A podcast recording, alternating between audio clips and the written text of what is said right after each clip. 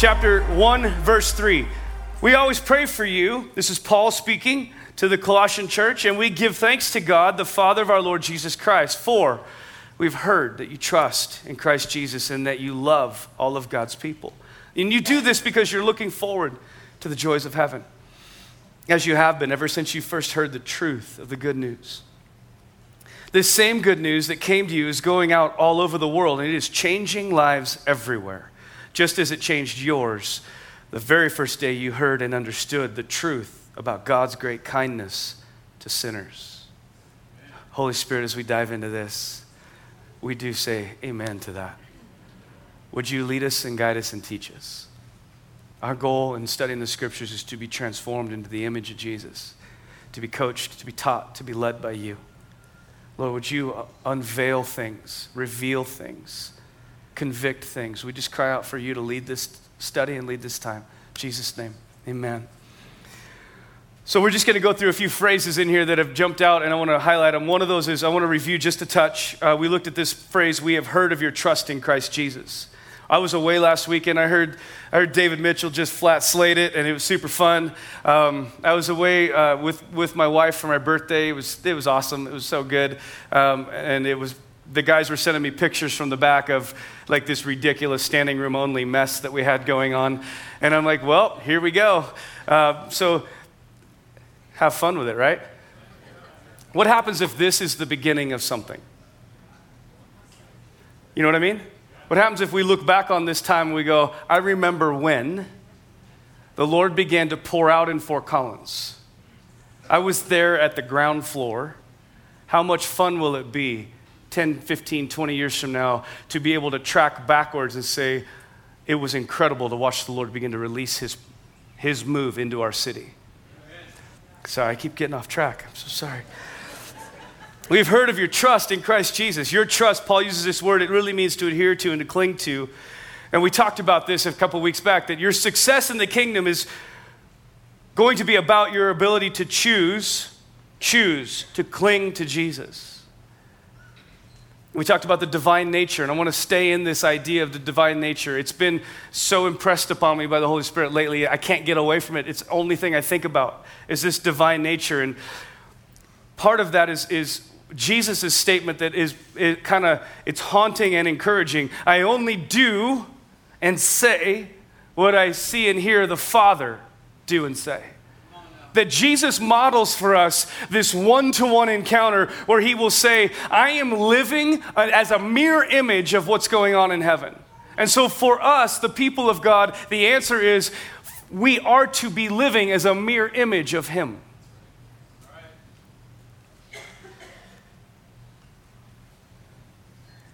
It means we live through a heavenly lens. Paul says we always pray for you. And we give thanks to God, the Father of our Lord Jesus Christ, for we have heard that you trust in Christ and that you love all of God's people. It seems like there's an, a conversation that's going on. This I can always hear it. Paul will reference this man Epaphras, and it's almost like a conversation where Epaphras says, "Paul, there's something amazing happening in Colossae. You wouldn't believe it." And Paul's question is, what is it? He said, the church there, they've chosen Jesus, they've chosen his way, but get this, they actually love each other. You see, Paul seems to highlight this as a qualifier of authentic Christianity for this young church. The word love here he uses is agapeo, agape love. How many have heard this word, agape love? So we're not going to break down the different words for love in the Greek. I've grown up in church, I've been around, been through Bible college, I've heard about agape love and what is it. And, and I, the most common way of explaining it is love feasts. The problem with that phrase, love feast, is it actually doesn't do anything for explaining it. It's more confusing, not less. And I've never understood the transla- that, that translation of, or that definition of it and it feels strange. As I've been studying this, I had a breakthrough. I love to entertain. Love love the holidays. I like I'm a like my favorite place to be is in the kitchen like prepping for a group of people. Like, like one of my favorite things is to like stand over the stove and make like a five hour pasta bolognese and then feed it to a bunch of people and have them go, wait, this is so not ragu. But I started thinking about this idea of love feasts, and I started thinking about what we're coming up on Thanksgiving. And think about what you do at Thanksgiving when you invite a big crowd over. So we moved here, we didn't have any family here, so we started a thing called Friendsgiving, which we didn't invent, common, but we just invited a bunch of people to do life with. And, and when, they, when, we're, when we're planning, we're prepping for weeks out and we're thinking through the menu. And because I'm wired a little tight. I think through whether or not everything pairs together correctly. And in years past, I've actually sent out recipes to people. Here's what I want you to bring. Go ahead and do this. I'm super not joking. So, my rule is if that bothers you, you're not invited to Friendsgiving anymore.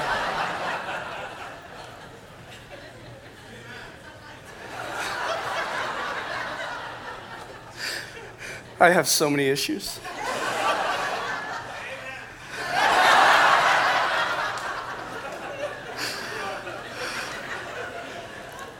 So you think about this holiday, you think about what we're doing. We're creating a place where the goal is everyone who's invited has more than enough, can partake at whatever level they want. The goal is kind of that it's an opulent display. And what Paul's talking about here, the root word, the root definition of this word agape is love that is on display in opulent measurement. Love feasts. Jesus gives us a commandment in John 15 love one another, put on a love feast for each other. In context, it's a command that's given as a continual lifestyle to be lived. I'd love to say it this way we're to live with love so opulently on display that others can draw on our love as they need until they're satisfied. Consider that for a second. There's not a whole lot of room for how I feel in that. That we are called by God to be a resource of love to those around us, whether or not they're grateful. Yikes whether or not they return it. It's actually an outworking of this divine nature through us. We're doing it because it's how we've been loved. It's what He's put on display for us. What He has said to us is, I am love. Draw from me as you need until you're satisfied. And we are to model that. There's another reason Jesus says to do this. Jesus says to do it so we will walk in the fullness of joy. So, what that means is our happiness and joy is the direct byproduct of our ability to live in the divine nature and put on a love display. And there's this incredible, beautiful, selfish irony in this. To the natural man, the way we achieve and get to happiness is to care for our own concerns. We take care of ourselves, we worry about us. But the spiritual man understands this. The way to achieve actual, real, authentic joy is to selflessly choose Jesus' nature and put on this opulent display of love for the world around us. And I think sometimes we are bankrupt of joy because we haven't figured out how to live with opulence in love. We can't figure out why we're not happy and we're not satisfied. And the whole time the Lord's saying, Look, put on a love feast, become a resource to the world around you, and joy will be the reaction. You're gonna walk in joy not because you're happy. You're gonna walk in happiness not because you feel good. It's actually gonna be a supernatural byproduct, it's a derivative of choosing to give away love. Next verse, Paul says, You do this because you're looking forward to the joys of heaven, as you have been ever since you first heard the truth of the good news. And he, re- he reveals that this love is actually a byproduct of having our eyes on the right place. Our eyes are on heaven. This heavenly realm, I want to look at what that means. It just means I'm more worried and concerned about what matters to God than I am about what matters to me. Now, I know that's a fun, churchy thing to say. But it means that I lean into the heavenly realm. How do we lean into it? How do we learn this heavenly realm? You cannot learn the heavenly realm until you study the heavenly man. There is no way to learn this divine nature without studying Jesus.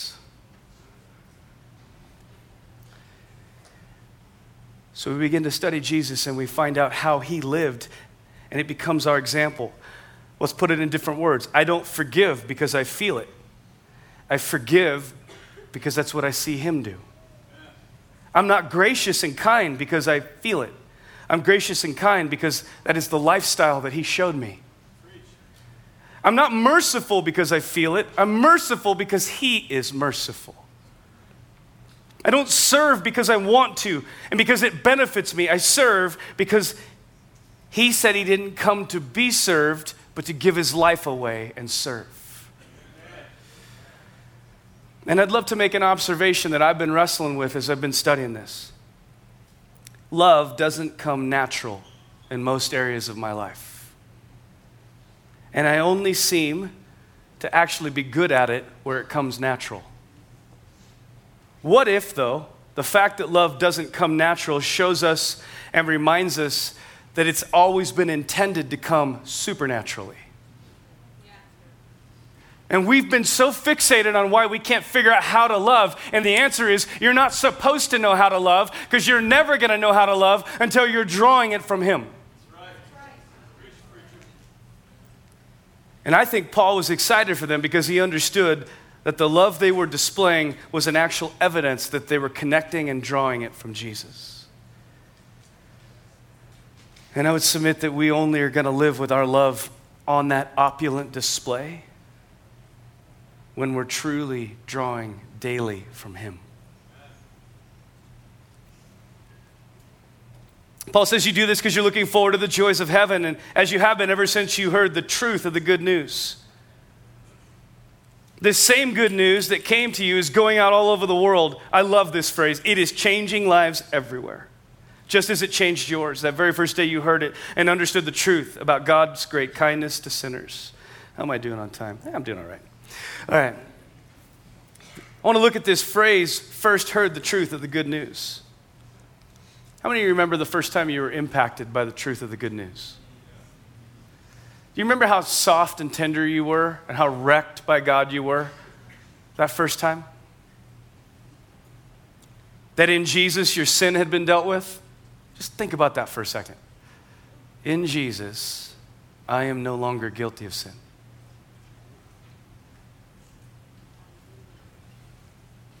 That in Jesus I'd been restored to a place of right standing with God. Because of Christ, we stand right before God. I can tell by the way you're looking back at me that some of you are like, I'm not sure. You don't know what I feel. You don't know what I've done. Do you understand that if you lived perfect, you would still not be right with God? Amen. The only thing that creates righteousness is perfect blood. Amen. And there was only one who shed perfect blood, Amen. and it was Him. Here's what I love that in Jesus, we now have the opportunity to become friends with God. Think about that idea of friendship with God. The invitation of heaven. I'm going to send my son. He's going to live. He's going to die. He's going to raise again because my end game is I actually want to have friendship with you. I want to be in relationship with you. God's endgame was not to establish a set of beliefs, it was not to establish a religion. It was to restore man to a place of one to one encounter where we could talk to the king like we were always meant to. And here's my, I think, becoming my favorite. It wasn't always my favorite, but it, lately it's becoming that as you live in Jesus and you step into this life of salvation, that relationship is actually going to make you like Him. Not just believe about him, he's actually shaping you and me into his image. He's making us look like him. The goal of heaven is that you look like, act like, and become like Jesus. That is the good news. That God loves you enough, He wants to make you like His Son. He wants to make you look like Him, He wants to transform you into His Son's image.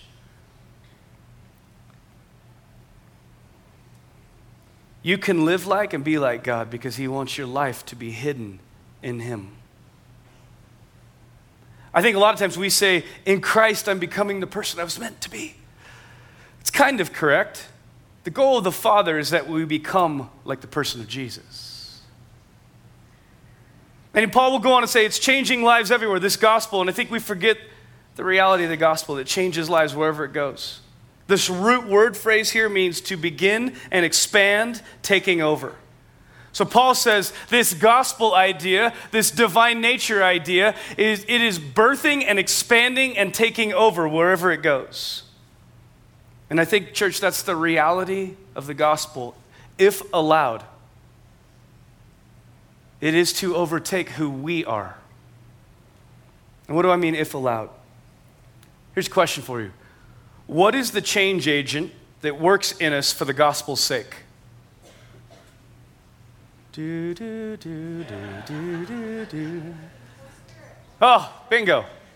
The change agent that works inside of us for the gospel's sake is the Holy Spirit. He has an assigned role from heaven to comfort us, to convict us, to coach us. And He's always working to grow us and shape us into the image of Jesus. We're like, yeah, that's awesome. But He can be grieved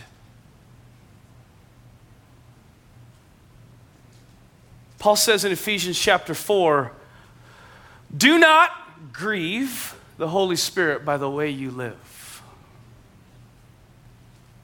The word means to cause distress or grief or to bring sorrow. So I would say it this way we live in a dynamic relationship with the Holy Spirit. In that, how we live has a direct effect on the Holy Spirit. Think about that for a second. How I live day to day has a direct effect on the Holy Spirit. So I would say, uh, maybe I would rephrase it this way I'm either living in a growing expression of the Holy Spirit on me and in me, or in a diminishing expression of the Holy Spirit where he has to step back.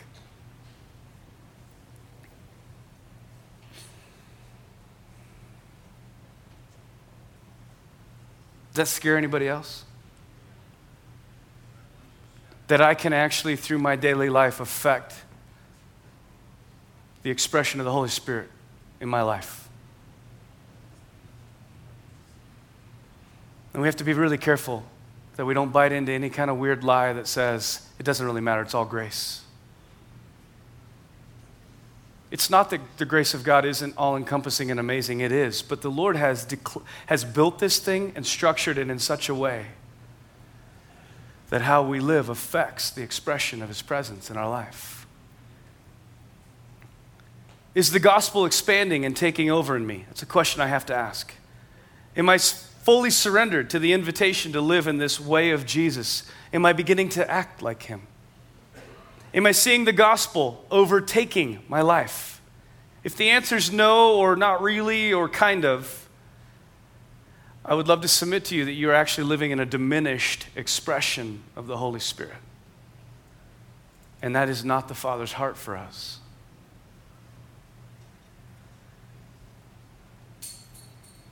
I think we got to ask Him, church. We got to have the courage to sit down with the Holy Spirit and say, Am I grieving you? Am I causing you distress by the way I live?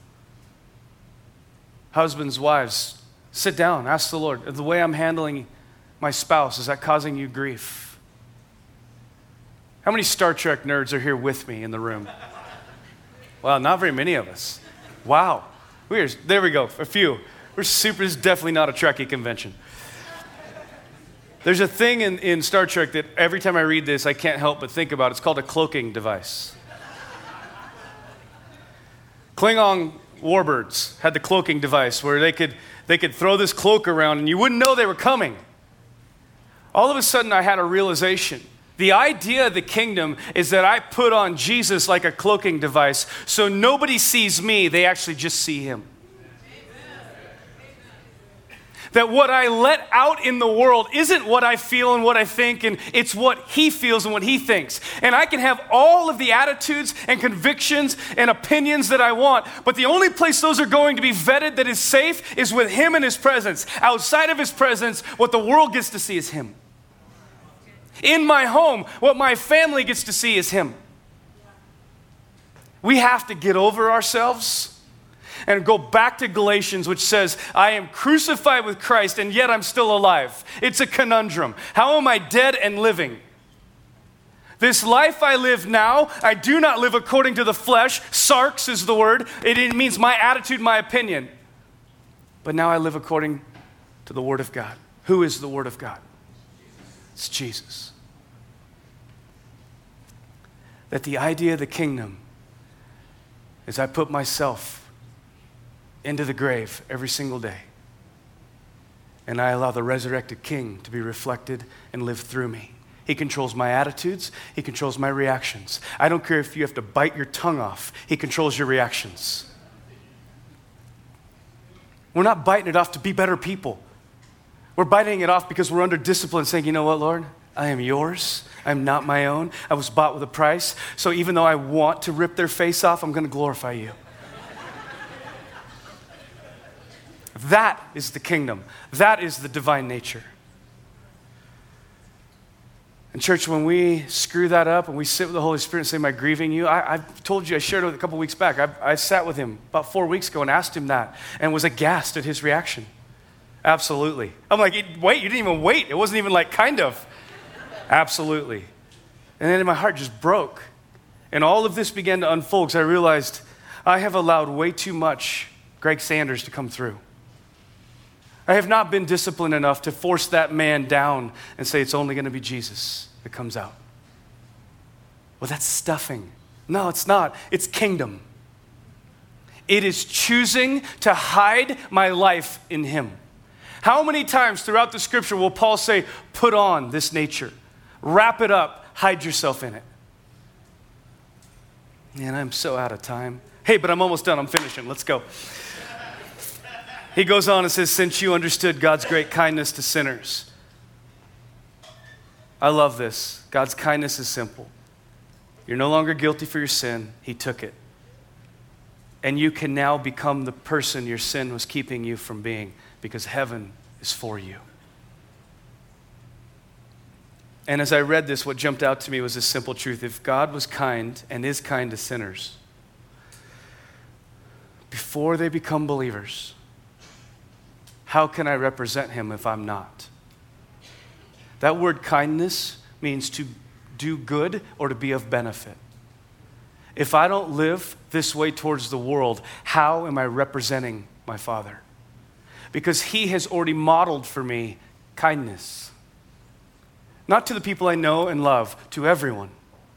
To sinners, to people who will spit in His face. Can we, the people of God, say, I am absolutely kind no matter how people treat me. I'm not kind because I feel it, I'm kind because it's what the Father taught me to do. I want to free us up. We don't have to feel it, we have to choose it.